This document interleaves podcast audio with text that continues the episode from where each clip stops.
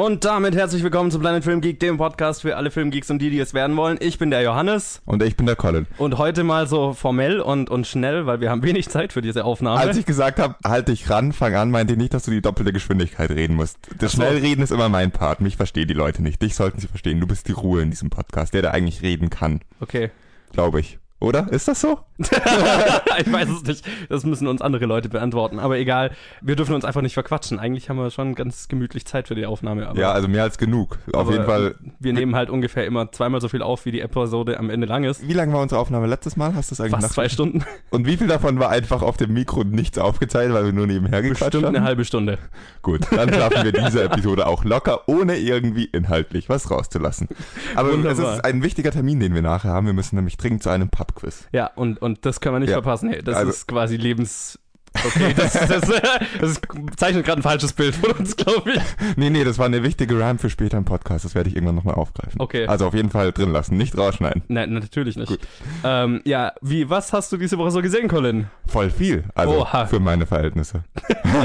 Zwei Filme. Ich gehe mal davon aus, dass ich behaupte, ich habe diese Woche Spider-Man und Gifted angeschaut. Okay, nein, die haben wir Naja, schon das haben wir ja schon Ja. gespoilert letzte Woche, dass wir die schon gesehen ja, genau. haben. Also, wenn du deine übliche Frage gestellt hättest, wie war deine Filmwoche? Da hätte ich drauf antworten können, kurz, weil ich war von Freitag bis Sonntag weg. Heute ist Montag. So viele Tage hatte ich gar nicht Zeit, um Filme anzuschauen. Ist richtig? Ich habe angeschaut Spinal Tap mal wieder. Oh, cool. Also, wir reden ja oft über What We Do in the Shadows und wie toll Mockumentaries sind. Da Ja. muss ich mal wieder irgendwie, irgendwie hatte ich Lust, das nochmal anzuschauen, weil ich den nur einmal gesehen hatte und mich nicht so gut erinnert habe.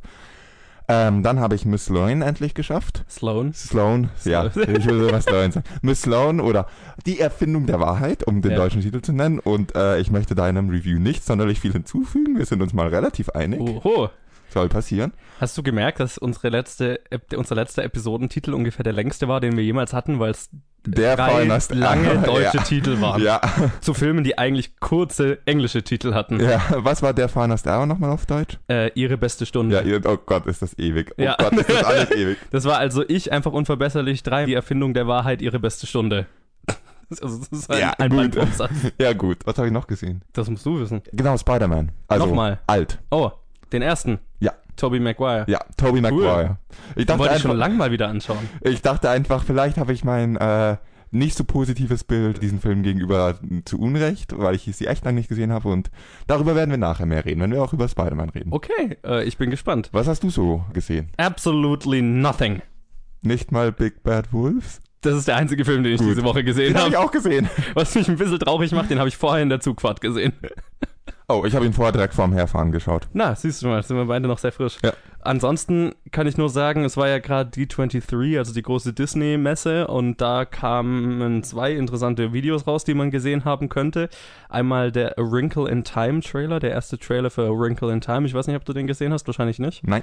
Der schaut irgendwie ganz interessant aus, wenn auch irgendwie, ich habe keine Ahnung, wovon dieser Film handelt nach dem Trailer, aber er ist ziemlich basic, so von den visuellen Okay. Aspekten. Bevor du weiterfragst, ob ich irgendwas mitbekommen habe, ich habe die letzte Zeit, ich bin im Kopf noch auf einer Wiese mitten im Nirgendwo irgendwo in Bayern, also wo cool. ich die ganze Zeit verbracht habe, deswegen, nein, ich habe gar nichts mitgekriegt. Ja, weil es gab was zum nächsten Star Wars-Film. Was? Das habe ich auch nicht mitgekriegt. Ein Behind-the-Scenes-Trailer sozusagen. Okay, Behind-the-Scenes-Trailer, was kann man sich darunter Also vorstellen? ein drei Minuten Behind-the-Scenes-Video wie ein Trailer geschnitten halt. So, der nächste Trailer wird ja noch nicht kommen und das, aber die müssen halt irgendwas bei ihrem großen Panel zeigen und da ist ja so Okay. Tradition, dass Star Wars dann immer ein Behind-the-Scenes-Video zeigt.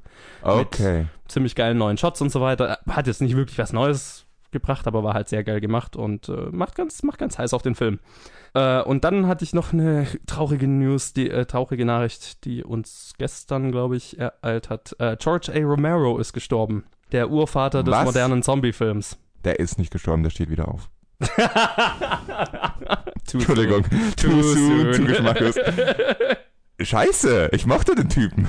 Ja, Also- das ist so eine Ikone des Horrorfilms und äh, das äh, hat mich ein bisschen mitgenommen gestern. Ich muss hier mal einem äh, ehemaligen Berufsschulkameraden danken, falls er zuhört, der mich mal gefragt hat, ob ich, hat, ob ich eigentlich die originalen Romero-Zombie-Filme gesehen habe und ich gesagt habe, nein, mit dem Ergebnis, dass wir einen 17-Stunden-Zombie-Marathon gemacht haben, wo wir alle Romero-Filme und viele mehr geschaut haben. Da bin ich richtig auf den Geschmack von Romero gekommen. Also Romero ist verantwortlich dafür, dass Zombies so gruselig sind, wie sie sind. Ja. Und wenn man mal ein bisschen über ihn gelesen hat, bei seinem Dawn of the Dead haben sich die, wirklich, die Leute im Kino wirklich eingeschissen Mhm. und waren nicht vorbereitet auf das, was kommt. Ja. Horrorfilme waren damals noch was, wo die halt ein bisschen gruselig sind und man hat seine Kinder mit ins Kino dorthin genommen. Das war ein böser, böser Fehler. Also- oh. Vorher waren die Zombies ja nur die Voodoo-Zombies, die man noch aus Genau. wenigen Geschichten und Filmen Ja, so kennt. Kleinere Und- B-Movies oder sowas. genau. Schlechte B-Movies. Er hat halt sich kurz gesagt, hat er beschlossen, dass der die mit Vampiren kreuzt, dass jeder, der gebissen wird, auch sein wird, kommt von ihm. Ja. Und damit, so kennen wir es ja heute. Und also auch so diese, diese, dass es ein Virus ist. Also der moderne Zombie Ja. ist von George A. Romero ja, erfunden. ein wahnsinnig einflussreicher Mensch. Also was Filme und Zombies, vor allem Ja. Zombies angeht. Großer Verlust. Ja, Großer auf Verlust. jeden Fall. So, und weißt du, was jetzt Sache ist? Was? Für Johannes Game of Thrones Minute. Okay. Ich versuche es immer so in ein bis zwei Minuten zu halten. Aber liebe Leute, wie ihr hoffentlich mitbekommen habt und hoffentlich alle auch geschaut habt, Game of Thrones ist zurück. Heute Morgen, also wir nehmen das jetzt gerade am Montag auf, also habe ich heute Morgen die erste Episode der neuesten Staffel gesehen. Und es war ein sehr, sehr geiler Anfang in die neueste Staffel. Jetzt kein großes, also keine gewaltigen Szenen, nichts Großes, ein klassischer Anfang in eine, in eine neue Staffel, aber beginnt gleich mit der, einer der geilsten Szenen in Game of Thrones Geschichte. Arya zeigt, was für ein psychopathischer Badass sie inzwischen ist. War sehr, sehr geil. Ansonsten hatte die Episode einfach sehr viele geile Momente und liefert sozusagen das Setup für den gewaltigen Konflikt, der diese Staffel noch kommen wird. Ich hatte äh, sehr viel Spaß mit der Episode, bin gespannt auf was weitergeht. Das Ende war natürlich Daenerys, wie sie in Dragonstone ankommt und es war quasi dialoglos, aber hat genau geliefert, was ich mir erhofft hatte. Es macht heiß auf mehr und das war es eigentlich schon. Also es war keine große Episode, aber wir haben sehr viel gutes Setup für, die, für den Rest der Staffel bekommen und man merkt dieser Episode schon an, Game of Thrones macht keine halben Sachen mehr. Also dadurch, dass jetzt diese Staffel nur sieben Episoden sind, kein, da ist überhaupt kein Filler drin. Jede Szene hat keinen Filler-Dialog, keine Filler-Szene. Es hat ein wahnsinniges Tempo. Die Story wird ziemlich geradlinig durchgezogen und das gefällt mir ganz gut. Also, sehr geil. Guter Anfang in die neue Staffel. Ich bin pumped für den Rest. Das war Johannes Game of Thrones Minute. Wenden wir uns wieder Filmen zu. Genau, äh, ja, du äh, Filmen, beziehungsweise Neuigkeiten über Filmen, äh, über Filme, Deutsch und so. Ja, wir machen die News und also letzte Woche war ja absolut nichts los und dafür war diese Woche umso mehr los. Ähm, es war schwer, das jetzt auf vier oder fünf oder so runterzubrechen, aber ich habe auf jeden Fall die wichtigsten mal so zusammengefasst. Deswegen cue the music. Ja, und wir fangen mit Disney an. Wie soll es auch anders sein? Disney hatte gerade seine große Messe, die D23, bei der die Anwesenden unter anderem erstes Footage aus dem König der Löwen Remake zu sehen bekommen haben, was laut Aussagen ziemlich extrem gut war, und einen ersten Teaser zu Avengers Infinity War gesehen haben, den die Öffentlichkeit noch nicht zu sehen bekommen hat, der auch ziemlich krass gewesen sein soll. Aber der Rest der Welt, also die Normalos wie wir, müssen uns damit zufrieden geben, dass das Aladdin Remake seine Hauptdarsteller gefunden hat. Disney gab bekannt, dass die drei Hauptrollen wie folgt besetzt wurden. Der bisher relativ unbekannte Mena Massoud spielt Aladdin. Die hauptsächlich durch den Power Rangers-Film bekannt gewordene Naomi Scott spielt Jasmine und der ziemlich unbekannte Will Smith spielt den Genie. So die offiziellen Casting-News. In unserer zweiten Story hat das Scarface Remake einen weiteren Regisseur verloren, beziehungsweise sich offiziell von ihm getrennt, nämlich David Ayer wurde aus dem Projekt gekickt, angeblich nach einem zu düsteren Skript bei Scarface. Äh, ja, der Hollywood Reporter berichtet, dass Universal sich, wie schon bei so vielen Regisseuren zuvor, von Regisseur David Ayer getrennt habe. Offiziell wurde als Grund terminliche Probleme genannt, doch der Hollywood Reporter berichtet auch, dass Ayers Drehbuch zu düster für Universal gewesen sei. Und damit befindet sich das Remake schon zum fünften Mal auf der Suche nach einem neuen Regisseur. Und weiter geht's mit Joe Pesci, der offiziell dem Cast für Martin Scorseses The Irishman beitritt. Martin Scorseses nächster Film The Irishman nimmt langsam Form an. Nach Robert De Niro und Al Pacino hat nun auch Joe Pesci für das von Netflix finanzierte Gangster-Drama zugesagt.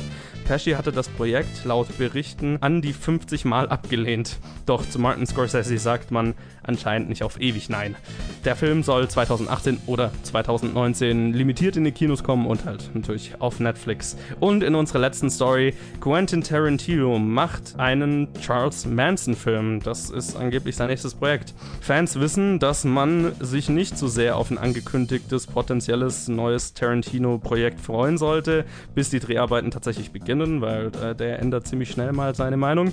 Aber der Hollywood Reporter berichtet, dass sich Tarantinos nächstes Projekt um die Charles Manson-Morde drehen soll. Dem Bericht zufolge fokussiert sich ein Teil der Geschichte auf Sharon Tate, die Frau von Roman Polanski damals, äh, die von Manson und seinen Anhängern 1969 ermordet wurde. Ein paar Namen, die für unterschiedliche Rollen in Gesprächen seien, sind unter anderem Jennifer Lawrence, Brad Pitt und Margot Robbie. Yo, Colin, womit möchtest du anfangen? Du hast eigentlich in jeder News was ziemlich Klassisches rausgegraben. Oder angesprochen, fällt mir so auf. Inwiefern? Naja, also von Tarant äh, wenn Tarantino so das unklassischste und äh, namenloseste in diesen News ist, dann ist man da wirklich also das krasse Personen, die vorkommen zwischen Scorsese und äh, Scarface und Ja. Aladdin. Stimmt. Also, das war das, was mir als erstes aufgefallen ist. Ja, ich würde unglaublich gerne diesen Avengers Infinity War äh, Teaser sehen, so der Fanboy in mir, aber ja, also wie gesagt, den Berichten zufolge ist es sehr viel Thanos, der sehr viele Leute sehr kaputt haut. nichts anderes erwarte ich. Er ist halt endlich mal aufgestanden von seinem Stuhl. Anscheinend. Jo. Ich glaube, ich habe schon mal gesagt, Aladdin habe ich immer noch nicht gesehen. Ja, Also insofern. also ich meine, kann man dir jetzt nicht verübeln oder so. Ich, bei mir Ja. ist es auch eine halbe Ewigkeit her, nämlich seit ich Mhm. sechs war oder was weiß ich. Der ziemlich unbekannte Will Smith, also Ja, gewagt. schön, dass der auch mal eine Chance bekommt. Aber ich finde es ja cool, dass sie für, für Aladdin tatsächlich einen sehr, also sehr unbekannten neuen Newcomer gefunden haben. Der hat schon irgendwie Fernsehfilme und sowas gemacht, aber jetzt äh, nichts Nennenswertes. Und ich bin vor allem über Naomi Scott wahnsinnig gespannt. Einfach weil die wahrscheinlich auch meine Lieblingsdarstellerin im Power Rangers Film war und da echt, echt, echt gut war. Also, die schaue ich mir gerne nochmal an. Ja, du hast zu dieser News eindeutig mehr zu sagen als ich, weil ich nehme das so als Fakten auf, die drei Namen und sage, aha, gut. Ja, also gespannt, zu, ja. zu, zu, wie heißt der Manu? Nee, Man, Mena. Nina. Mena Massoud kann ich nichts sagen. Will Smith als Genie kann ich mir tatsächlich gut vorstellen. Ist eine ziemlich große Rolle, die er da füllen muss. Nach Robin Williams, aber Ja, ich glaube, der wird genug Hate im Vornherein kriegen und alles. Das ich mein, ganze äh, Programm, aber es kann, es ist einer, dem ich es auch zutraue, da was draus zu machen. es ist ein Name, der nicht, also der, der am wenigsten Backlash so nach sich ziehen wird, würde ich mal sagen. Wahrscheinlich, So. ja. Weil du wirst immer Leute haben, die es hassen Ja. bei so einem Projekt. Aber jetzt bin ich nur noch drauf dra- gespannt, ob Guy Ritchie tatsächlich bei dem Projekt bleibt nach seinem King Arthur Flop. ob Disney mit ihm weiterarbeitet. Da bin ich Ach mal gespannt. Gott, das würde mich freuen. Scarface. Meinst du, wir kriegen den irgendwann zu sehen? Nein, das, wird, das, das ist das neue The, äh, The Crow. ja. Crow ist auch seit 20 Jahren im, in Arbeit und 50 Regisseure und Hauptdarsteller haben schon, sind gekommen und gegangen. Und ich fand es ja lustig, dass das Skript zu düster ist. Genau das wollte ich auch sagen. Scarface. Zu düster. Der Film handelt von einem Gangster, der reihenweise Leute umbringt. Genau das wollte ich auch gerade sagen. Ich glaube, wir hatten gleichzeitig den gleichen Gedanken. Ich hätte es gern gelesen, dieses Skript. Ein zu düsteres Skript. Was hat er gemacht? Vor äh, laufender Kamera Leute aufgeschnitten oder was weiß ich? Also, was muss man noch mehr machen, um es noch düsterer zu machen? Ich habe keine Ahnung. Ich, deswegen Um- würde ich es wirklich gerne lesen. Wie geht das? Im Umkehrschluss könnte man sich natürlich Sorgen machen, dass Nein, hör Universal, auf, hör auf zu reden. dass darüber Universal darüber, darüber möchte ich nicht nachdenken. Aber ich werde es trotzdem sagen, dass Nein. Universal in eine Richtung geht, die mir gar nicht gefällt, nämlich es will es familienfreundlicher machen oder was weiß ich, oder weniger düster. Nein, darüber wär- möchte ich- Wäre schmerzhaft. Darüber möchte ich nicht nachdenken. Gut, dann. Ich finde es krass, dass sie Joe Pesci bekommen haben für The Irishman. Weil ich man hat immer gehört, sie wollen ihn, aber er, das ist ja nicht das erste Mal, dass er für irgendeine Rolle 10.000 Mal gefragt werden muss. Irgendwie bei Goodfellas oder so war er doch äh, Türsteher bei einem Club in New York oder sowas. Und De Niro und Scorsese sind anscheinend jeden Abend zu ihm gekommen, um ihn zu beackern, dass er beim Film mitmacht. Und er wollte eigentlich mit dem Filmbusiness nichts mehr zu tun haben, so. Und das war jetzt anscheinend wieder so. Wollte er generell aussteigen aus dem Filmbusiness? Ich bin da jetzt Ja, ehrlich der war ja eigentlich schon in Rente, Ja. sagen wir mal so. Ich weiß nicht, also der war ja in den letzten, der hat ja nichts mehr gemacht. Ja, aber ich find's cool. Also, Es ist ich saugeil. meine, diese Kombination, kann man über dieses Projekt mit diesen Namen, die da drin sind, bisher noch irgendwas Schlechtes erwarten? Ich meine, das ist eine Goodfellas Reunion oder also Ja. eine, eine Goodfellas Casino bla bla bla Reunion. Also die OG Gangsterfilm-Crew. Also, das ist ein ziemlich krasses Projekt und vor allem, dass sich Netflix da unter den Nagel gerissen hat. Nachdem Mhm. ja nach dem Silence so gefloppt ist, wollte es ja kein Studio mehr machen, so. Und deswegen sind sie bei Netflix gelandet. Ich hoffe, dass Silence auch ein Ausrutscher war, muss ich ehrlich sagen. Aber Ja, Silence mein, haben wir aber Si- anders Si- Ja. Silence ist auch ein Projekt, das spielt keine 100 Millionen ein. Das ist einfach nicht. Und ja, ähm, Manson, interessanter Typ. Sehr interessanter Typ. Ich bin nicht sicher, ob ich das von Tarantino sehen will, ehrlich gesagt. Es kommt drauf an, mein erster Gedanke wäre cool, Tarantino, das könnte, der könnte da was Richtiges draus machen. Und mein zweiter Gedanke war, scheiße, hoffentlich vertritt er nicht wieder alle Fakten. Genau deswegen, Ja. weil Tarantino ist ja jemand, der es mit historischer Genauigkeit nicht gerade Nee, so genau. ernst nimmt und vor allem auch nicht mit. Seine Filme sind allgemein nicht ernst.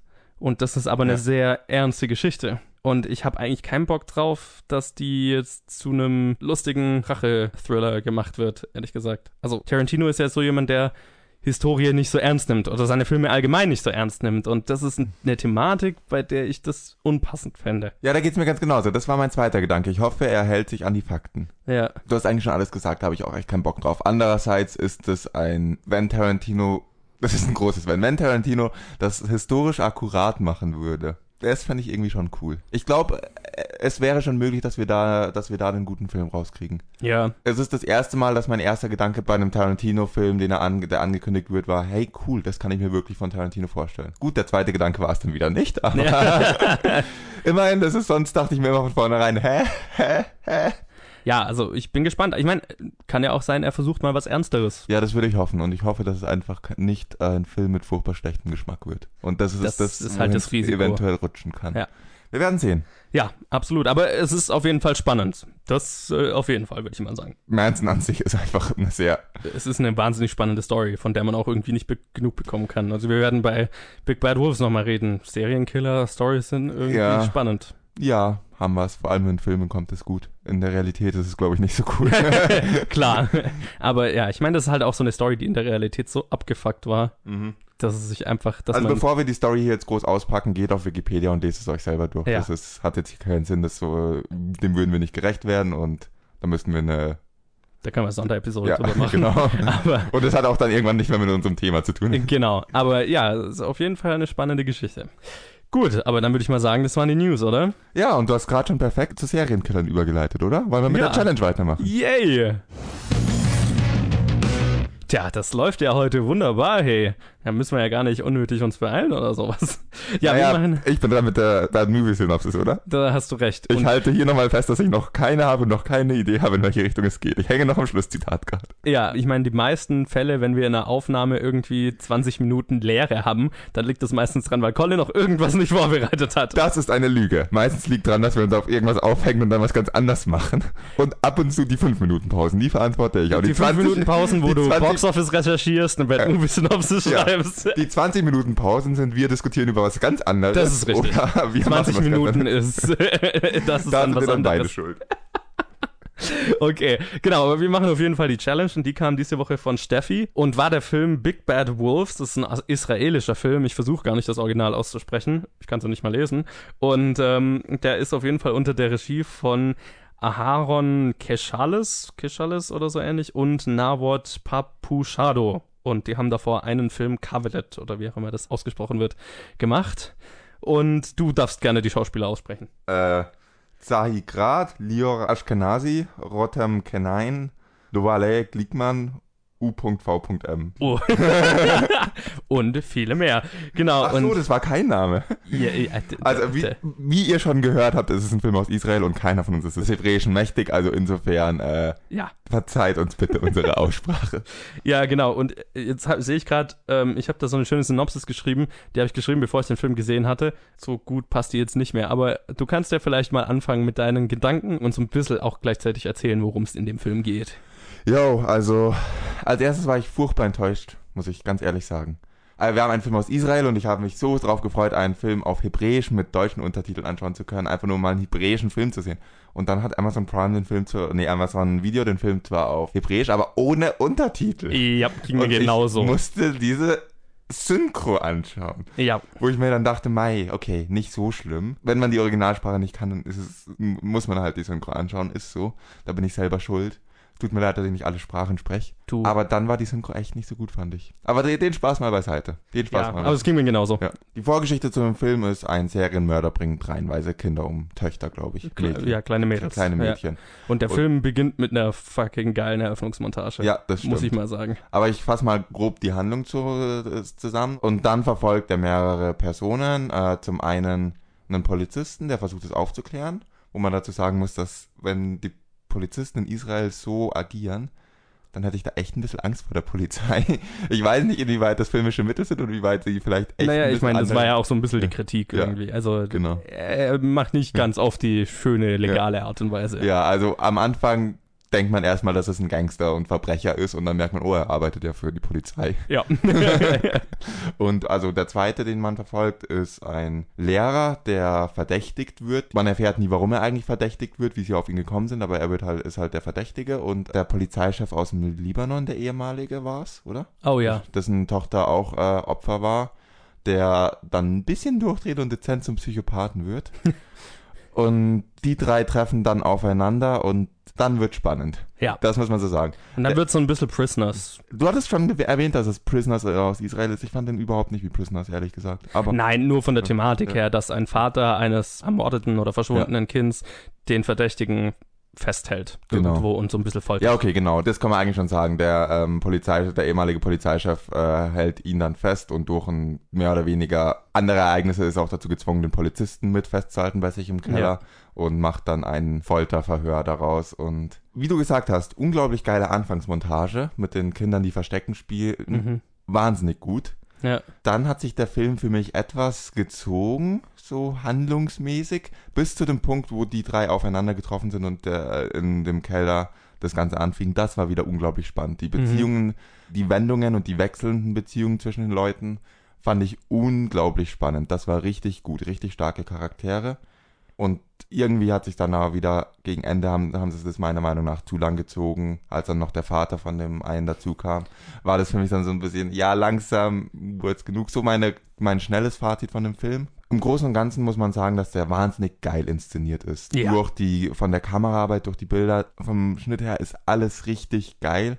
So gut, dass es mich stellenweise gestört hat, weil es der Film einfach zu wenig, teilweise zu wenig Story und zu wenig Charakter dafür hat. und ich mir die ganze, also das vor allem bei dem Teil nach der Eröffnungssequenz, bis sie im Keller sind, Mhm. war es einfach so, cool, wir haben einen Dialog, einen langweiligen Dialog zwischen Charakteren, die mir nichts bedeuten und der wird so episch aufgelöst und du hast so perfekte, spannungsaufbauende Kamera. Es ist, der Film ist unglaublich gut darin, Spannung zu erzeugen und das macht er auch richtig gut, aber Hell das yeah. macht er visuell und wenn man diese Mittel kennt, und man merkt, der Film erzeugt in vielen Szenen nur Spannung durch Musik und Kamerabewegung. Das hat mich ein bisschen gestört, muss ich sagen. Okay. Also man kann denen nicht lassen, dass die wissen, was sie tun. Eine Einstellung hat mich besonders beeindruckt. Die war im Keller. Da saß der eine zurückgelehnt in einer, eigentlich auf einem, auf einem Stuhl in einer Halbtotalen und hat, im Verhör ist er ja durchgehend bedrohlich, aber er war halt so, hat was weniger Bedrohliches gesagt und dann wieder was sehr Bedrohliches. Und das hat er gesagt, als er erst zurückgelehnt saß und dann vorgelehnt. Und durch eine mikroskopisch kleine Kamerabewegung wurde daraus von einer Halbtotalen eine nahe, wo es nur noch sein Gesicht draus wurde. Und diese Kamerabewegung ist nicht mal eigentlich aufgefallen, wenn ich nicht genau das mal im Buch als einen Trick ge- gelesen hätte, wie man unglaublich Leute bedrohlich wirken kann, wäre es mir auch nicht aufgefallen. Und ich finde es unglaublich geil, wie gut das Team wusste, wie können wir visuell Spannung erzeugen. Ich wünsche mir Ja. nur, es wäre ein bisschen mehr Spannung in der Story durchgehend gewesen, weil die Spannung in der Story ist punktuell am Anfang und in der Mit Mitte, wenn sie alle im Keller sind. Wie ging's dir damit? Ich fand den Film wahnsinnig beeindruckend, auch genau aus dem Grund. Also der hat angefangen und ich war hooked. Einfach, weil ich stehe drauf, wenn Leute wissen, wie, was sie mit einer Kamera und mit Musik machen können. Und das war, also, weil das ist so, der Film hat so eine Thematik, das wäre auch eine beliebte Thematik für einen deutschen Film, der würde es nicht so drastisch inszenieren, aber so Eltern, die mit einem, dem Mord von einem Kind klarkommen, es könnte auch ein Tatort sein von, von der Thematik her. Aber ein deutscher Film würde es so trist und langweilig erzählen und das war so geil gemacht von den Bildern her und von der Musik her und so. Und ah, ich liebe es, wenn, wenn, wenn sich ein nicht-amerikanischer Film traut, schön auszusehen, gut zu inszenieren, geile Musik zu machen und so weiter. Das fand ich geil. Und es hat wahnsinnig gut gepasst. Und der Film ist mir von einem Look so in Erinnerung geblieben. Das ist, also wenn, wenn so ein Film einen, einen Look und einen Stil hat, der sich so in dein Hirn einbrennt, dass es auf immer mit dem Film verbunden ist, das, das liebe ich. Und das hat der Film gemacht. Dann fand ich die Schauspieler extrem geil und äh, der Film war wahnsinnig gut geschrieben, wahnsinnig gut gespielt.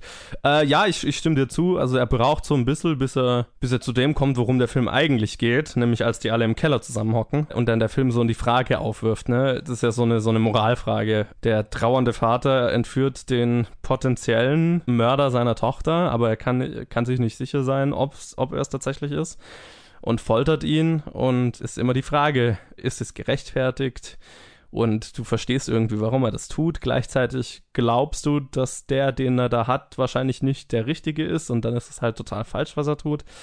Und er will eigentlich, also dieser Serienmörder hinterlässt halt die kopflosen Leichen der Kinder und der Vater möchte eigentlich nur rausfinden, wo der Kopf seiner Tochter ist, damit er sie beerdigen kann, sage ich mal. Was an sich ein krasses Thema ist. Also es ist ein wahnsinnig düsterer Film auch und mit einer krass düsteren Thematik. Und der Film ist auch sehr, sehr drastisch inszeniert. Also die Folterei und so weiter der zeigt alles. Und das fand ich an manchen Stellen zu hart. Ja, da muss ich dir auch zustimmen. Also, es gab da ein paar Sachen, die ich nicht sehen So wollte. ab und zu das Gefühl, der Film findet es zu geil, was er da zeigt. Also ich habe dann so eine, so eine ganz klar, so eine ganz schmale Schwelle, sag ich mal, bei, bei krasser Gewaltdarstellung, wo es mir dann zu viel wird, weil ich das Gefühl habe, der Film steht zu sehr drauf, das zu zeigen. Zum Beispiel bei Zombies ist es ja kein Problem. Zombies sind leblose Körper, sag ich mal, die kannst du zerhäckseln und so weiter. Da ist kein, keine Moralfrage dahinter. Ob das jetzt okay ist, das zu zeigen oder so weiter. Das ist halt ein Entertainment. Aber wenn es ein echter Mensch ist, der wahrscheinlich unschuldig ist oder eventuell unschuldig ist und so weiter, keine Ahnung, da überschreitet es dann manchmal für mich eine Schwelle, aber das ist immer so ein persönlicher Geschmack, glaube ich. Und das hat der Film definitiv immer wieder getan. So, also er ist, er ist auf jeden Fall ziemlich unangenehm anzuschauen. Gleichzeitig fand die Frage, die Frage sehr spannend. Also es ist ja auch die Frage, mit der Prisoners spielt. Äh, es ist eine Frage von Selbstjustiz und Recht und Unrecht. Und das ist, das ist auf jeden Fall sehr spannend. Und ich fand halt auch sehr geil, dass dieser Polizist da mit reingezogen ist. Und der Polizist äh, ist eigentlich der interessanteste Charakter, weil der halt immer hin und her springt, quasi am Anfang. Die treffen nur aufeinander, weil der Polizist den, den potenziellen Täter selber entführen will und äh, aus dem rausprügeln will, wo der Kopf ist. Also damit fängt an, aber dann landet der Polizist halt selber als Entführter in diesem Keller. Und dann bist du so ein bisschen auf der Seite von den beiden, also von dem potenziellen Täter und dem Polizisten, weil die halt da raus wollen, weil dieser trauernde Vater halt ein absoluter Psychopath ist. Und ich sag mal, die, die Seite, deine Seite, auf der du bist, shiftet die ganze Zeit. Also wechselt immer wieder und endet irgendwo in der Grauzone, sag ich mal. Und, und das ist halt spannend. Und das ist wahrscheinlich auch für jeden anders. Und diese Frage, dieses sich selber die Frage stellen, auf welcher Seite bin ich, was ist Recht, was ist Unrecht, das ist wahnsinnig spannend, das, was den Film so spannend macht. Das fand ich auch eins der spannendsten, eigentlich das Spannendste an dem Film, dass Ja. du wirklich nie weißt, wer ist hier unterstützenswert. Genau. Ich finde es schade, dass es irgendwann klar wird. Ich Ja. sage nicht in welche Richtung, aber natürlich, aber ich finde schade, dass es dann irgendwann klar wird. Ich Es wünschte, das hätten sie nicht gemacht. Ich fand das gar nicht schlecht, weil es wird zwar klar, aber die Frage wird nicht einfacher, fand ich. Es wird zwar irgendwann klar, wer im Recht ist, wer im Unrecht ist, sage ich mal, aber das hat für mich die Frage nicht einfacher gemacht. Ja, ich glaube, das dann, die Frage hat es auf keinen Fall einfacher gemacht. Ich hätte nur diese Ungewissheit lieber gehabt. Okay. So also am Ende. Boah, ich glaube, das hätte ich nicht ausgehalten, weil der Ja. Film hat eines der schwärzesten Enden aller Zeiten. Ja. Also ich, ich habe kein Problem mit schwarzen Enden. Ich liebe das Ende von zum Beispiel von der Nebel. Ich liebe es, liebe es, liebe es. Es ist so fucking düster, aber das Ende ist nochmal düsterer. Das Ende tritt dir in den Bauch und spuckt dir dann nochmal ins Gesicht. Das ist so fies, dieses Ende, wo ich wirklich, also ich bin keiner, ich brauche kein Happy End. Aber bei dem Film habe ich mir gedacht, boah, das war zu heftig. Ich fand's gut. Also ich fand das wirklich, es ist düster und es ist brutal und es ist echt nicht schön und zu sagen, es ist gut, ist schwer. Also das ist eigentlich nicht moralisch vertretbar zu sagen, es ist gut, aber ich fand es ein starkes Ende für einen Film. Und ich fand das, es. Ich fand es stark, dass ein Film sich so ein Ende traut. Und ich fand es schade, dass dann noch was aufgeklärt werden muss. Das fand ich irgendwie unnötig und ich fand diesen Schluss einfach stärker, wenn es das gewesen wäre und der sich fragte am Ende. Und was war jetzt eigentlich? Du redest von der letzten Szene, Ja, oder? genau.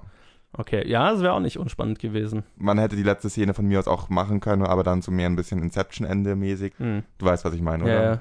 Was ich noch sagen muss, was ich noch sehr schade fand an diesem Film, ich müsste dem Großen und Ganzen zustimmen, vorher war ich vielleicht ein bisschen, ich weiß nicht, ob klar kam, dass ich diese, klar rüberkam, dass ich diesen Film auch sehr spannend fand.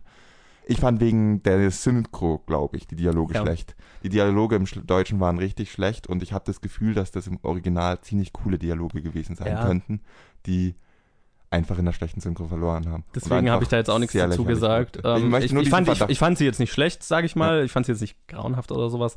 Aber ich, ja, es ist halt immer so, wenn es jetzt kein Blockbuster ist, ist halt auch nicht so viel Geld für die Synchro da, sage ich Klar. mal. Und da merkt man es dann halt immer. Klar, ich wollte einfach nur meinen Verdacht aussprechen. Ich glaube, dass jeder, der Hebräisch kann, sollte diesen Film auf Hebräisch anschauen. Die, Oder ihn irgendwo finden, wo man ihn mit Untertiteln anschauen kann, als auf Amazon halt nicht. die Dialoge sind einfach teilweise wirken erstens sehr gekünstelt und gezwungen und wollen irgendeine Coolness reinbringen, die sie nicht haben. Und ich kann mir vorstellen, dass das im Hebräischen einfach sehr gut funktioniert. Ja. Ich habe mir auch mal dann fünf Minuten Hebräisch angeschaut. Okay. Und muss dazu auch noch sagen, dass man unglaublich gut visuell versteht, was vor sich geht. Ich habe die Szene Ja, danach nicht nochmal auf Englisch schau, äh, auf Deutsch geschaut und äh, ich habe nichts vermisst. Ja. Ich habe nicht den ganzen Film natürlich auf Hebräisch geschaut, da hatte ich dann doch nichts verstanden. Also diese fünf Minuten, da hat man super verstanden, wer was will in dieser Szene. Er, er ist wahnsinnig stark visuell erzählt. Genau. Das ist er. Gut, also ja, bin sehr froh, den Film gesehen zu haben, ehrlich. Also das ist Ja. äh, ein krasser Film. Ja, so fazitmäßig würde ich einfach sagen, wenn man da noch ein bisschen an den Charakteren und dem Drehbuch durchgehend, äh, das durchgehend gut hinkriegt und nicht nur stellenweise, wäre das ein richtig fucking guter Film. So ist es ein guter Film. Mit ein paar Sehr stark. Schwachstellen. Ja. Sehr stark, der sich an, aber leider jetzt mal anteilmäßig an der Länge des Films durch einen nicht kleinen Teil ziemlich zieht. Ja. Auf jeden Fall sehr viel Dank, äh, sehr viel Dank, äh, vielen Dank für die Challenge, Steffi. Mhm, Und ich würde mal sagen, wir schauen, was wir für die nächste Woche schauen. Und ich glaube, die Auswahl fällt jetzt gar nicht so schwer, weil Colin hat letzte Woche so einen Kommentar von sich gelassen. So, Ich habe euch herausgefordert. Ich habe euch als Gesamtheit all unserer Zuhörer herausgefordert, gemeinsam uns einen mongolischen und einen kongoanischen Film. Kongoanisch stimmt es? Einen kongoanischen Film, einen Film aus Kongo zu geben. Es hat einer allein geschafft, ohne zu googeln. ja. Danke, Luke. Luke. Was ist eigentlich falsch mit dir? Was ist falsch mit dir? Warum kennst du Caligula? Warum kennst du einen Film aus Kongo? Warum kennst du einen Film aus der Mongolei? Einfach dein Kommentar, wo du geschrieben hast, Kongo, dieser und dieser Film, Mongolei, dieser und dieser Film. Ich habe die Namen schon wieder vergessen. Das war so cool. Ich weiß nicht, ob ich dir noch böse sein kann wegen Caligula, aber eigentlich muss ich, eigentlich muss ich, dir, eigentlich muss ich dir noch böse sein. Ich bin dir noch böse. Naja, auf jeden Fall schauen wir einen Film aus der Mongolei Okay? für die nächste Episode und der cool. heißt Die Höhle des gelben Hundes. Bitte verzeiht, dass wir einen Film, der so kurzfristig als Challenge kam, so vorrangig behandeln und vorziehen. Das ist durch meinen Kommentar be bedingt. An alle, die jetzt äh, ihre Challenges eingeschickt haben, die wir jetzt nicht behandeln, sondern diesen Film vorziehen, es tut uns leid. Aber ja, wir haben ja sowieso Ja. keinen. Vorrang. Irgendjemand, Ja. wir, wir entscheiden das ja immer aus dem Bauch raus Genau. in der Episode. Also Genau. keine Angst, jede Challenge kommt dran. Auch wenn wir in einem Jahr noch da sitzen. Was wir bei der Liste, die wir inzwischen haben, wahrscheinlich tun. wir müssen auch vertraglich eigentlich fast noch ein Jahr da sitzen. naja, gut. Also, äh, ja, danke, Luke. Äh, du hast uns ziemlich überrascht. ja, Und cool. Bin mal gespannt. ja, ich auch. Ein mongolischer Film. Okay. Geil. Ich freue mich drauf. Gut, aber dann machen wir weiter. Was kommt als nächstes? Tja, wir machen das Kino der Woche und reden über die Filme, die äh, so letzte Woche rausgekommen sind. Und die sind bei mir jetzt schon ein bisschen her, dass ich die gesehen habe, aber das ist okay. Weil ich habe es jetzt auch nicht ins Kino geschafft, die mir nochmal anzuschauen oder so. Wir reden über Spider-Man Homecoming und Begabt, die Gleichung eines Lebens, beziehungsweise Gifted im Original. Ich würde mal sagen, wir fangen mit Gifted an, oder? Wäre die logische Folge. Gut. Ich wollte von Anfang an nicht auf diese bescheuerte Schule. Und der blöde Junge am anderen Tisch benimmt sich unangemessen für jemanden, der noch ein Kind ist. Tut mir leid, ich ignoriere dich immer noch passiv-aggressiv. Andere Kinder beantworten auch Fragen und bekommen keinen Ärger. Du hast keinen Ärger für deine Antworten gekriegt. Du hast deine Direktorin angeschrieben. Ach, weißt du was? Das wirst du interessant finden. Ich habe Erstklässler, die den Direktor anschreien, gegoogelt. Du wirst nicht glauben, wie viele Kinder das statistisch gesehen tun. Wie viele?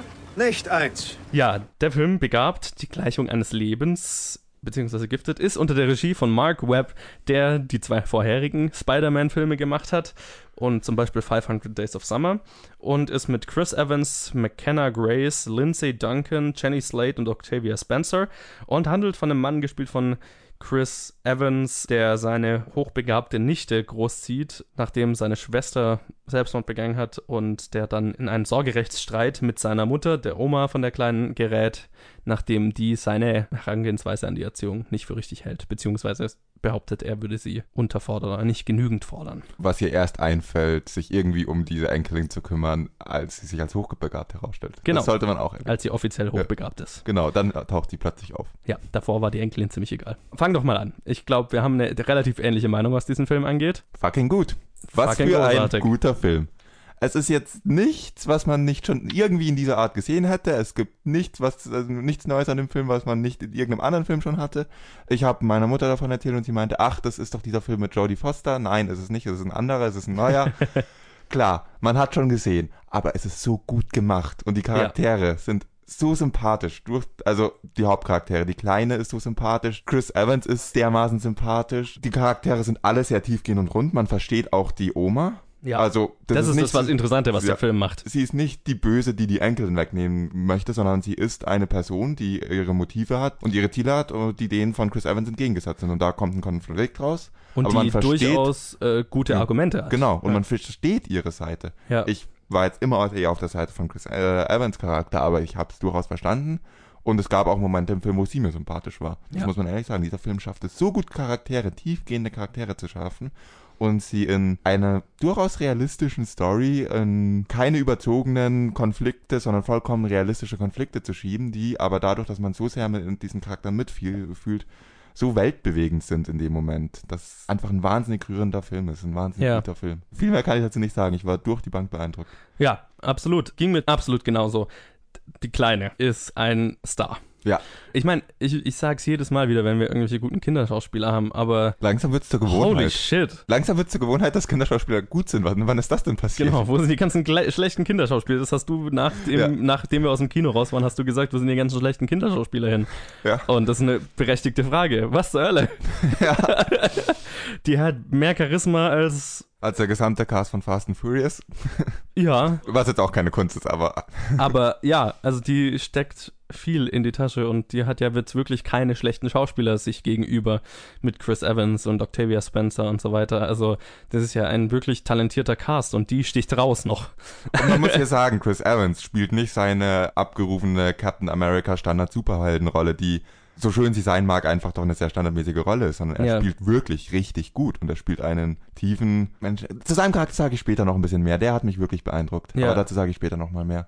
Er ist auf jeden Fall in diesem Film äh, bringt er eine Top-Leistung und die Kleine steht daneben und bringt genauso eine Leistung. Ja, äh, also ja, Chris Evans hat mich auch wahnsinnig beeindruckt. Bin kein Fan von dem Charakter Captain America. Ist wahrscheinlich der langweiligste Charakter für mich im ganzen Marvel-Universum. Was nicht an Chris Evans liegt, weil das ist ein toller Schauspieler.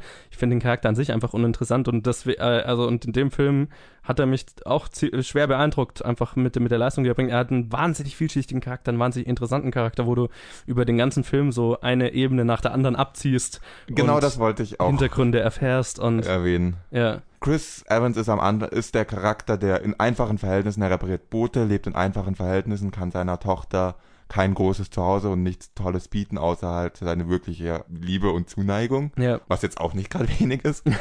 und du spürst aber schon die ganze Zeit, dass sein Charakter vielschichtiger ist, dass da mehr dahinter ist, dass Ja. irgendwo noch Wendungen in seinem Charakter sind und die sind, werden dir nicht irgendwann als Plot-Twist auf die Augen, äh, werden die dir nicht um, äh, kommt nicht plötzlich der Plot-Twist, der dir um die Ohren gehauen wird. Oh, Chris Evans ist ein Charakter, hat in Wirklichkeit was ganz was anderes, sondern wird so ganz detailliert an manchen Stellen, wo es auch realistisch ist, dass das rauskommen könnte, erwähnt Ja, dass äh, sein Charakter viel mehr ist. Und es wird nie wirklich erklärt, was sein Charakter alles ist, was er kann, was er, woher er kommt. Es wird einfach so angedeutet. Und Ja. das reicht. und du kannst dir ein Gesamtbild Ja. bilden damit. Und das kannst du eigentlich schon in den ersten paar Szenen merkst du, dass er nicht, dass da mehr drin ist. Ja, Und das finde ich so beeindruckend, weil da eigentlich nichts ist, was darauf hinweist, außer seine eigene Schauspielleistung. ja.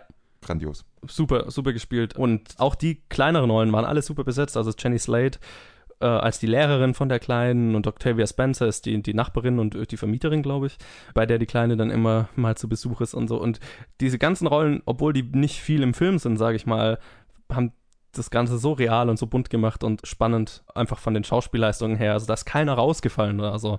Und das fand ich auch so beeindruckend. Wenn du jetzt gerade konkret die Nebenrollen erwähnst, da muss man nochmal zu Nebenrollen sagen, dass was bei vielen Filmen sind Nebenrollen erfüllen, sind klischeehaft gehalten und einfach, weil Ja, sie genau. in kurzer Zeit schnell erfasst werden müssen und dann wieder nicht wieder vorkommen. Diese Nebencharakter sind auch alle so vielschichtig. Ja. So durch die, also so real sind die ganzen Charakter. Die Lehrerin, die eigentlich in jedem anderen Film wäre es eine klischeehafte Lehrerin, ist hier eine eigene runde Persönlichkeit. Die Vermieterin wäre sonst halt die nette von nebenan. Ja, aber Die nette hat- Omi von nebenan. ja, so, aber hat, hat eine pers eigene Persönlichkeit, die es so in einem anderen Film halt nicht gibt. Jeder Genau. Charakter ist eigen. Und dir bleibt jeder Charakter in Erinnerung. Mhm. Und das wollte ich eigentlich damit sagen. Danke, dass du es schön auf den Punkt gebracht hast. Also dir bleibt einfach jeder kleine Charakter in Erinnerung. Und das ist eine, so eine hohe Kunst. Das ist nicht einfach und das ist wahnsinnig beeindruckend in dem Film. Gott, wir schwärmen gerade viel zu viel. Ja, es, es ist ein großartiger Film. Es, es gibt nicht wirklich was, was ich an dem Film kritisieren kann. Kommen wir, also du sagst, du kannst nichts an diesem Film kritisieren, das ist ja auch immer mein Part. Ich denke, ich könnte schon Ja. was finden, aber also kennst Bitte, mich ja, wie hilf ich. mir. Hilf mir, weil ich kann gerade nichts an diesem Film kritisieren und ich überlege Naja, grad, ich meine, gut, die Story hat man Ja. halt schon mal gesehen, Ja, bla okay, bla bla. Aber gut, du bla, bla. weißt ja, dass, dass das mir sowieso wurscht ist. Also, äh, keine gültige Kritik in dem Fall, Ja. finde ich. ja, absolut. Was ein schöner Film. Film an. Was ein schöner Film. Auf jeden Und Fall. was ein vielschichtiger, nachdenklicher Film. So. Aber jetzt äh, haben wir genug geschwärmt, oder? Ja, es bringt nichts länger drüber zu reden. Der ist auch Ja, einfach. Wir können, wir können jetzt nichts Neues dazu sagen, außer dass der Film gut ist. Wir können noch erwähnen, dass ich ihn, also doch, was man noch erwähnen könnte, ist, dass er äh, für mich ein übliches Problem in vielen Dramen ist, dass es einfach nur abgefilmte Dialoge sind. Schafft dieser Film unglaublich schön zu umgehen, mit sehr vielen einfallsreichen visuellen Mitteln, wie Ja. er Dialoge auflockert. Was die Aufgabe des Regisseurs ist. Ja. Also Mark Webb zeigt, dass er nicht nur Genau. Blockbuster-Superheldenfilme kann. Genau, sondern auch, also das ist aber auch nur eigentlich, das fällt aber so unten raus, bei diesen Schauspielern und bei dieser, diesen Charakteren wäre auch abgefilmter Dialog gut. Ja. Aber gut, du hast Mark Webb erwähnt. Lass uns überleiten zu unserem nächsten Film, oder? du meinst zu der Spinne in unserem Teaser? Ja, genau, Den wir schön Spinne Web in unserem genannt haben. Nee, äh, wir reden über den neuen Spider-Man-Film, Spider-Man Homecoming. Der ist aber nicht unter der Regie von irgendjemand mit einem coolen Webnamen, sondern von John Watts, der zuvor einen winzig kleinen Indie gemacht hat, Cop Car, und ist krass besetzt mit äh, unter anderem Tom Holland, Michael Keaton, Robert Downey Jr., Marissa Tomei, John Favreau, Zendaya, Laura Harrier und Jacob Batalon und noch eben vielen mehr. Und ja, in dem Film muss Peter Parker die Balance zwischen seinem Leben als Highschool-Schüler und diesmal richtiger Highschool-Schüler und seinem Leben als Spider-Man finden, während eine neue Bedrohung, The Vulture, New York, bedroht oder ja, allgemein AKA Böse. Birdman. Dinge macht. Habe ich, glaube ich, letztes Mal Genau. schon gesagt. Michael Keaton spielt seine, seine Birdman. gute Rolle, die er mit Birdman schon angefangen hat. Ein Mann mit Flügeln. Pass auf, Birdman ist auch noch Teil des MCUs. Das sieht nur niemand kommen.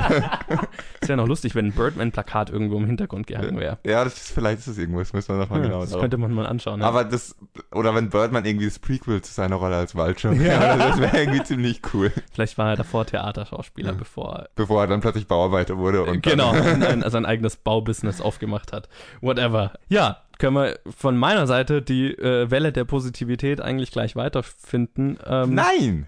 Wir sind zu positiv. Was ist los hier? Scheiße. Aber ja, leider doch. Wir müssen auch hier bei diesem Film positiv Ja. bleiben. Äh, es ist ein sehr unterhaltsamer Superheldenfilm. Ähm, ich habe ja schon letztes Mal gesagt, ich hatte mich jetzt nicht so auf den Film gefreut, einfach weil ich von der ganzen Superhelden-Armada an Filmen so ein bisschen erdrückt mich fühle manchmal. Und ja, ich sag's immer wieder, die Marvel-Filme sind jetzt nicht das, worauf ich mich am meisten freue jedes Jahr.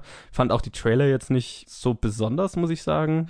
Aber was soll ich sagen? Der Film findet für mich eine extrem gute Balance und das ist auch nicht einfach zwischen einem echt coolen, schönen Highschool-Drama und einem Blockbuster-Actionfilm und schlägt da so bei in Sachen Highschool so ein bisschen John Hughes-Töne an, so Ferris Bueller's Day Off, Breakfast Club, Schlag mich tot zu diesem Ton an, an Coming-of-Age Highschool-Drama und schafft es aber ganz interessant zu vermischen mit, mit Spider-Man und trifft dabei einen Ton, der für mich Spider-Man ganz gut ausmacht, den ich so noch so in Erinnerung hatte von den Tobey Maguire-Filmen, was mich damals so gereizt hat, nämlich so dieses den Alltag als Schüler, oder der war ja damals nicht Schüler bei in den alten Student. Studenten, äh, äh, so als Student mit dem Leben als Superheld zu vermischen. So dieses, man will ja irgendwie cool sein, man will mit seinen Kräften angeben, aber also da gibt es so eine Szene, wo er auf einer Party ist aber, und dann eigentlich mit seinem Kostüm angeben will oder seinem Kumpel versprochen hat, dass er mit Kostüm dann auftaucht und so. Und dann kommt was dazwischen und dann ist so immer dieses, seine Rolle als Spider-Man, sein, sein Doppelleben als Spider-Man wirkt sich halt stark auf sein normales Leben aus. Und so die Comedy und das Drama, das das mit sich bringt, fand ich in dem Film sehr schön vermischt. Und das hat den wahnsinnig unterhaltsam für mich gemacht. Und gleichzeitig hat der Film einen der besten Antagonisten, den das Marvel Cinematic Universe überhaupt zu bieten hat, weil das finde ich, ist, sind die größten Schwächen der meisten Marvel-Filme, sind die Antagonisten. Und ich finde, Michael Keatons Vulture ist einer der vielschichtigsten, die Marvel jemals zu bieten hatte. Also außer vielleicht Loki noch. Die meisten Marvel-Villains sind halt irgendwie so, ich bin böse und zerstöre die Welt. Ja, du hast recht, das ist einer der vielschichtigsten. Er hat im Gegensatz zu allen anderen hat er eine Motivation. Genau. Da muss ich dann da, aber dann ab dem Punkt muss ich dir widersprechen und sagen, ab dann finde ich ihn aber wieder sehr langweilig. er ist jetzt damit, dass er eine Motivation hat, schon ein gutes Stück höher als die meisten Marvel-Bösewichte. Ja, und was ich halt auch geil fand, ist, dass er selber einen ne, ne Bogen hat, ne? Dass er selber eine Story durchmacht, so über den Verlauf vom Film. Und das fand ich ziemlich geil. Und die sich so ein bisschen mit Peter Parker dann trifft und wieder nicht und was weiß ich. Ja, aber da muss ich dir widersprechen. Das fand ich wirklich. Also ich habe es wirklich cool gefunden, dass er eine Motivation hat und das macht ihn cooler als fast alle anderen Marvel-Bösewichte, aber das war es auch schon wieder. Und dann ist er für mich Er ist kein einfach. Joker, klar. Das sowieso nicht, aber dann ist er halt auch einfach wieder dieser, ich bin böse, ich bin böse. Ich habe eine Motivation, böse zu sein, aber ich bin böse und ich tauche in meinem Kostüm auf und im Endeffekt ist er ein Discount Green Goblin, was ich ein bisschen schade fand. Green Goblin haben wir so oft gesehen. Vulture hätte man ein bisschen anders aufziehen können, dass er nicht, sich nicht so sehr ähnelt, aber mei, das ist, das ist pingelig. Ja, ich ich, ja. ich habe versprochen, positiv zu sein, aber bevor ich das tue, bin ich nochmal negativ. ich habe ja erwähnt am Anfang, dass ich die alten Spider-Man-Filme gesehen habe. Ja. Oder dass ich nochmal den ersten angeschaut habe, äh, konkreter gesagt. Und dass ich keine gute Beziehung zu den alten Spider-Man-Filmen habe. Und was mich da immer wahnsinnig gestört hat, war, Spider-Man kann ein cooler Charakter sein. Und er wird in den alten äh, Spider-Man-Filmen einfach, ist es ein doofer Charakter. Ich mag ihn nicht. Er ist unsympathisch. Keine Ahnung. Okay. Vielleicht hänge ich einfach zu sehr an den Comics und an dem, äh, an dem Comic Spider-Man oder ich weiß nicht, ob Ja. du je die animierte ähm, Avengers D- Das ist hast. auch, das ist auch, ich hatte vor, vor den Tobey Maguire-Filmen keine Beziehung Okay. zu Spider-Man und deswegen, das war mein Spider-Man. Okay. Es es ist ein Unterschied, ob man Ja. mit der Vorgeschichte reinkommt Das ist nicht. definitiv ein Unterschied. Aber wenn du dir jetzt mal äh, Episoden anschaust von, keine Ahnung, wie hieß es, der Avengers, die- äh, der Avengers Ultimate Avengers, keine Ja, Ahnung, keine wie es Ahnung. hieß. Irgendwie so eine animierte Fernsehserie von den Avengers. Da ist Mhm. Spider-Man einfach so dieses kleine Kind, das mit den Avengers rumhängt. und es sich immer, und die Avengers sagen, und jetzt machen wir die und die Missionen und alles so, yeah, auf geht's. Und er so, na, ich hab Angst. Und, Okay. das ist so, aber er ist halt immer so, nicht nur so dieser ängstliche, sondern er ist halt auch so immer dieser, ich will mit, ich will mit, ich will, ich will cool sein, aber dann, wenn es darum geht, hat er wieder Angst und ist halt der Schüler. Okay, Das verstehe. war halt so irgendwie, er war halt ein Schüler. Ja. Und das hat mir gefehlt in den anderen. In den anderen Filmen war immer so ein, haben sie den Charakter von Spider-Man überhaupt nicht getroffen. Und den haben sie jetzt endlich mal, jetzt werde ich positiv, in diesem Film perfekt getroffen, meiner Meinung nach. Mhm. Er passt so super rein. Und das ist etwas, was ich sagen kann, Sp- Charakter Spider-Man ist gut getroffen. Jetzt muss ich aufpassen mit meinen Meinungen. Ich habe eine Meinung als Marvel-Fanboy, als bekennender Marvel-Fanboy und eine als ein Host von einem Planet, von Planet Film Geek. Ich hatte furchtbar viel, als Fanboy hatte ich einfach furchtbar viel Spaß. Yeah, Spider-Man und äh, Iron Man äh, kommen zusammen. Yeah, es ist ein Marvel-Film, Spider-Man ist gut gemacht und im Film drin. Cool, hab, hab mich gefreut. Reicht mir, um mit einem guten Gefühl aus dem Kino zu gehen.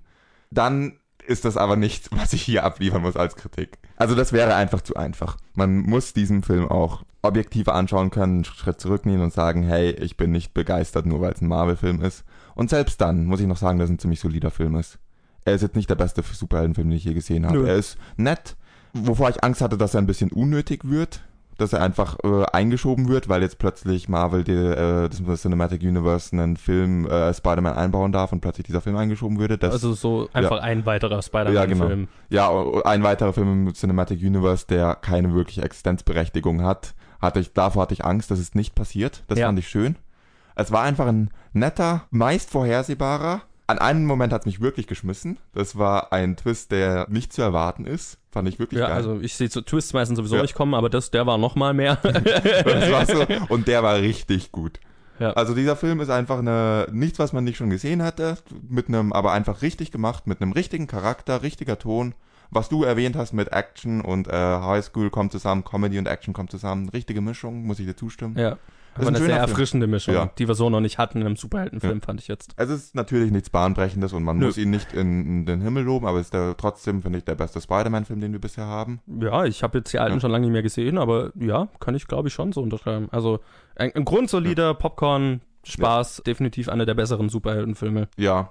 Also man kann es So. eigentlich wahrscheinlich ganz gut so weiterempfehlen für alle, die Superhelden mögen. Schaut ihn euch an. Für alle, die Superhelden von vornherein nicht mögen, schaut ihn euch nicht an, weil so gut Ja. ist er dann doch nicht. Ist kein Dark Knight oder so. Ja. Und für alle, die so ein bisschen zweifeln, äh, Superhelden gibt's, mag ich eigentlich schon, aber es gibt so viele Filme in der so, ich Zeit. habe schon 50 Spider-Man-Filme Ja. gesehen. Schaut ihn euch an, der ist besser als die anderen Spider-Man-Filme und besser als die meisten Superheldenfilme. Also, Absolut. So kann man es wahrscheinlich ganz gut zusammenfassen. Genau. Und äh, er gliedert sich auch sehr nice, finde ich, ins, ins Cinematic Universe ein, ohne aufdringlich dabei zu wirken, finde ich. Ja, nein, ich fand es wirklich cool. Das war eine wirklich amüsante Sache, seine Beziehung zu Tony Stark und Ja. so den, und so wie er immer dranhängt. Hey, äh, die 200. SMS am Tag schreibt, gibt's endlich was? Darf ich endlich was Darf tun? ich und, mitmachen? Und, und, niemand antwortete ihm. Das finde ich eigentlich, Ja. das haben sie echt cool eingebaut. Und dann macht er auf eigene Faust was und dann kriegt er sofort von oben eins auf den Deckel. Du benimmst dich jetzt, kleines Kind. Ja, genau. Das ist einfach richtig cool gemacht. Coole und, Beziehung. und Ja. da haben sie richtig viel Humor mit reingebracht. Absolut. Schön unterhaltsam. Hätte ich nicht erwartet, tatsächlich. Also, was eine Ja. positive Woche.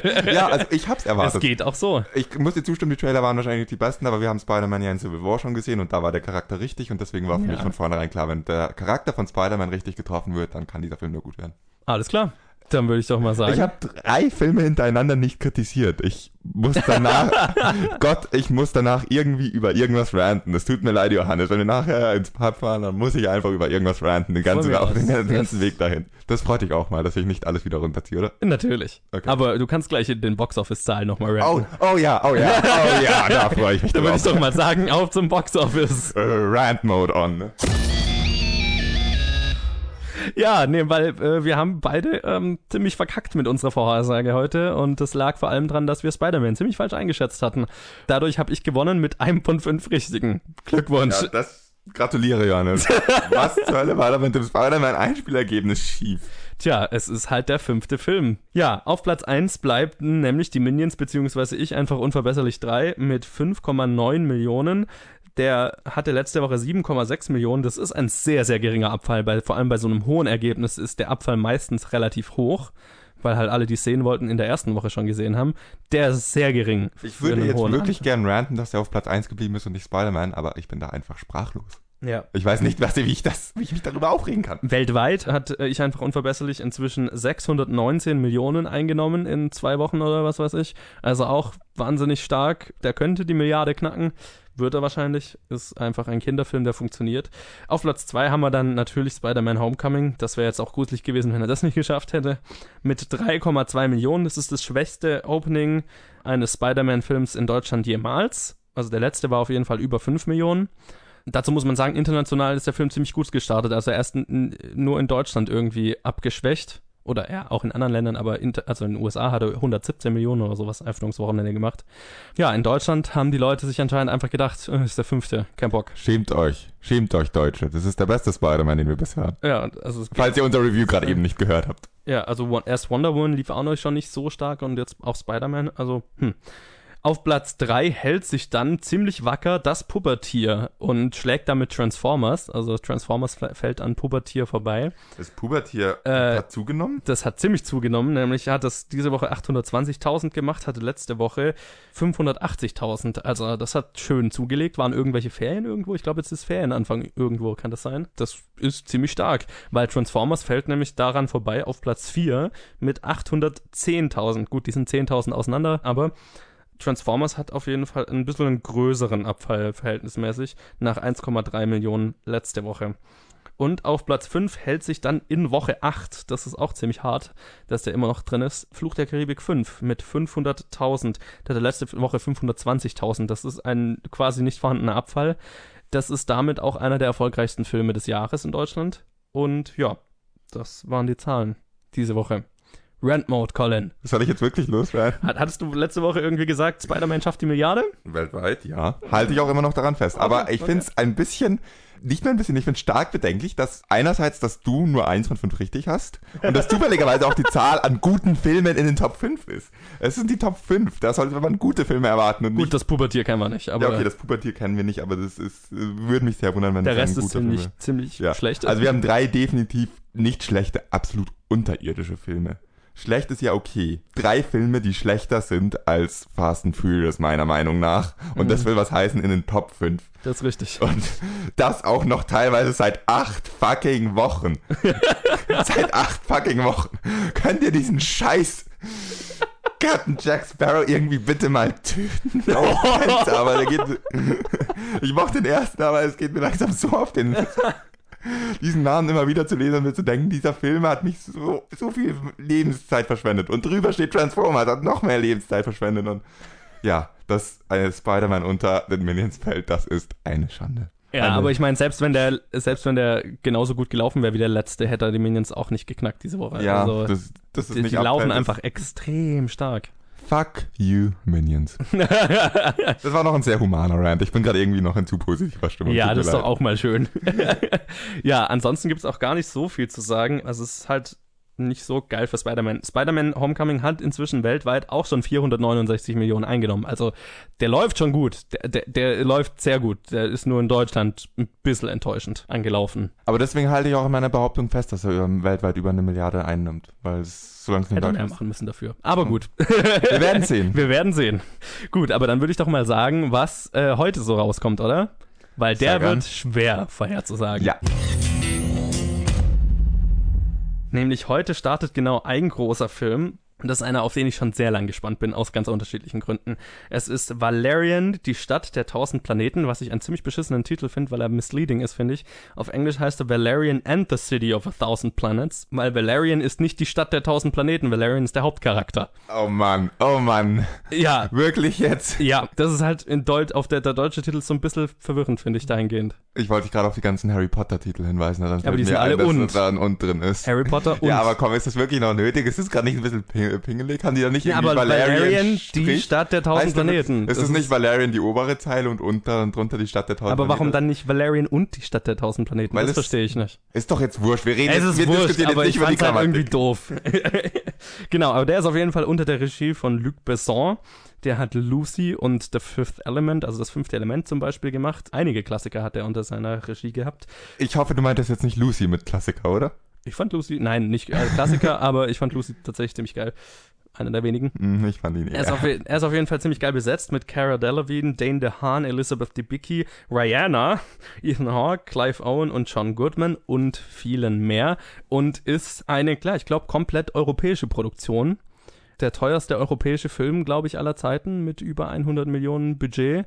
Und er hat den zu einem Großteil selber finanziert, soviel ich weiß. Also es ist ein absolutes Passion-Project für Luc Besson, der irgendwie diesen Comic schon lang verfilmen wollte. Es ist ein langjähriger französischer Comic. Ich weiß nicht, wie bekannt er jetzt in Deutschland ist.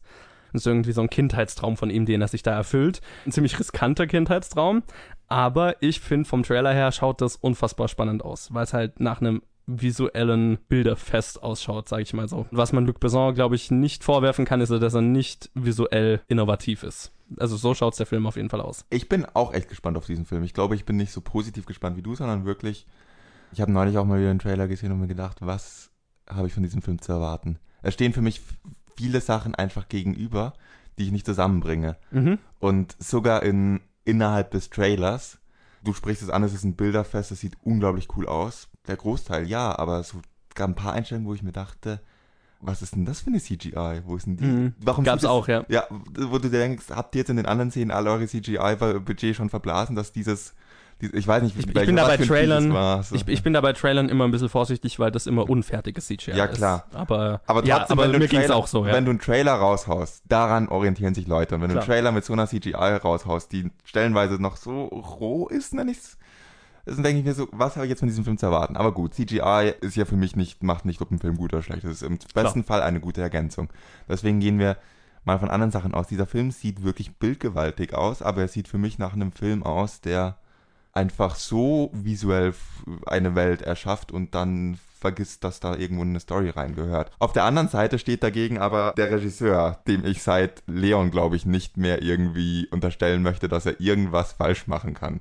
Dann wiederum hat er aber Lucy gemacht. Der aber krass erfolgreich war. Der krass erfolgreich war. Und dann alles in allem verstehe ich nicht. Ich, ich kenne jetzt dieses, diesen Comic nicht, der verfilmt wurde.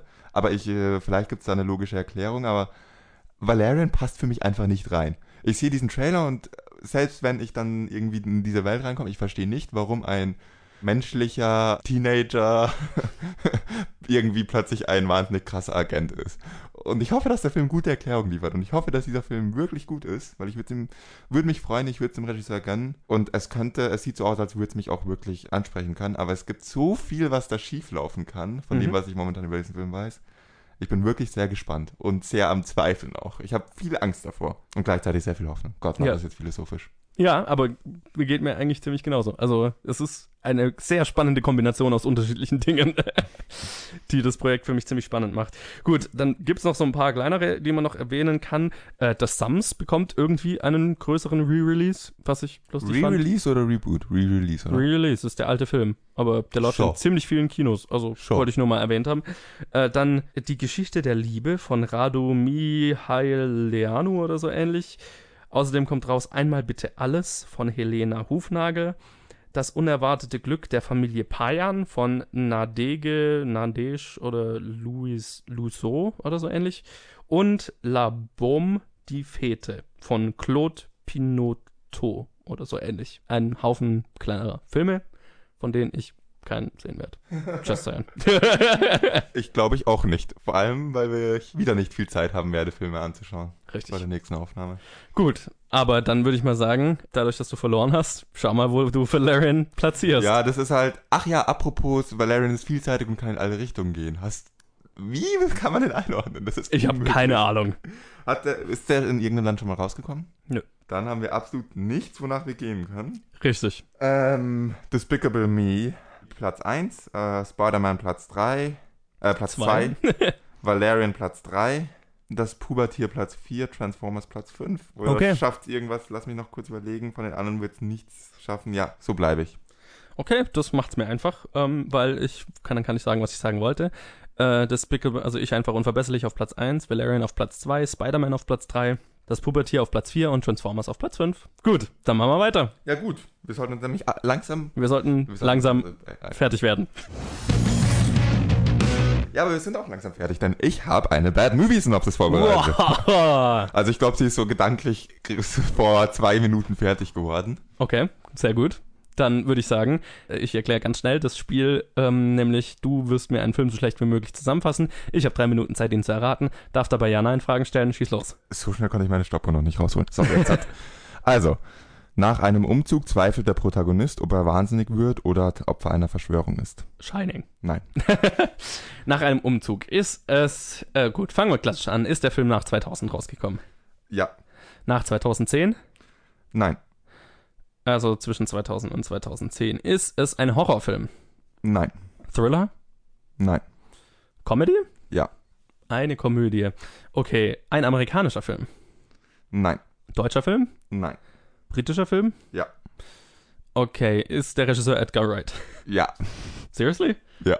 Ach so, äh, ja, dann ist es äh, Ding, Hot Fuzz. Richtig. 37 Sekunden, ich bin stolz Fuck auf dich. yeah! Was ich mochte, war deine Frage, ist der Regisseur Edgar Wright? Und du erwartest offensichtlich ein Nein. Wieso Ja. stellst du diese Frage? Ne, keine Ahnung, weil wenn es er ist, dann bin ich fertig. Also, ja, aber es ist so, wenn Also, du dann nicht du, weißt, bist, welche- du stellst die äh, Synopsis und es ist ein britischer Film. Es ist Monty Python oder Edgar Wright, wären so meine zwei Richtungen gewesen. Okay, okay. Bei deinem Filmgeschmack. ich werde zu voraussehbar, ich merke schon. Ach, gönn mir meinen Erfolg. Ja, ich kann dir den Erfolg, das war auch echt gut. Ich war nur überrascht, dass du nicht sofort gesagt hast Hot Fuzz, weil ich habe gedacht, die Frage ist schon, ah, du hast die Synopsis verstanden, es muss Hot Fuzz sein und deswegen fragst du nochmal zum sichergehen, ob es Edgar Wright ist. Also das dann so war's. Wirklich? Nö, es war wirklich zum Eingrenzen tatsächlich. Aber dann, Erst okay, dann habe ich weitergedacht. okay. Gratuliere, das ging, das ging gut. Gut. Bin beeindruckt. In Anbetracht der Tatsache, dass, dass wir zeitlich ziemlich knapp sind, ähm, würde ich auch sagen, wir machen einfach fertig, oder? Ja, machen wir fertig. Jo, damit geht dann auch Episode, was haben wir, 56? Ja, ich glaube 56 zu Ende. Ähm, ich hoffe, ihr hattet Spaß und hört nächste Woche wieder zu. Und ich würde euch um einen kleinen Gefallen bitten, nämlich, wenn euch das Ganze gefallen hat, ich hoffe doch, dann lasst uns doch mal eine Bewertung da. Also bei iTunes zum Beispiel ein Review mit 5 Sterne und so weiter. Das hilft uns weiter in die Charts zu kommen und so weiter und mehr Leute zu erreichen. Und egal wo, wenn ihr uns woanders hört, dann einfach mal Like, Daumen hoch und erzählt einem Freund davon. Und ansonsten, wenn ihr Challenges für uns habt, also ich meine mongolisch und kongolesisch oder wie auch immer man sagt, haben wir jetzt abgehakt, aber hey, wir wollen weitere Länder abhaken, also her damit. Luke, ich habe noch eine Challenge, speziell Oh, oh. an dich. Ich möchte von dir eine, ohne dass du googelst, einen Film äh, wissen, der, der von den Cayman Islands produziert wurde. Okay, das ist die ultimative Challenge. Ihr könnt uns, aber auch alle anderen können uns natürlich internationale Filme geben. Genau, dann könnt ihr das nämlich auf Facebook und Twitter tun, jeweils unter Planet Film Geek. Und ja, dann hoffe ich, ihr hört, seid nächste Woche wieder dabei und bis dann. Gut, auch ich bedanke mich. Bevor wir los müssen zu unserem Pubquiz, möchte ich euch aber noch um eine Sache bitten, die Johannes vergessen hat. Das ist eine ganze Like-Arie und Bewertungsarie. Liked uns auf Facebook, oder hast du das gesagt? Man kann uns auf Facebook erreichen, aber liked uns auch auf Liked Facebook. uns auf klar. Facebook. Weil was mir neulich aufgefallen ist, wir haben äh, deutlich mehr Zuhörer als Likes auf Facebook. Ja, un ungefähr 10% unserer Zuhörer haben unsere Facebook-Seite geliked. Das ist kein gutes Verhältnis. Und da ich von einigen unserer Facebook-Follower weiß, dass sie die Seite nur liken, um die Videos zu sehen, ist das Verhältnis noch schlechter. Also, an unsere Zuhörer, liked unsere Facebook-Seite, bringt uns auch viel weiter. Und dann würde ich sagen, Johannes, I don't know, Pub? Pub.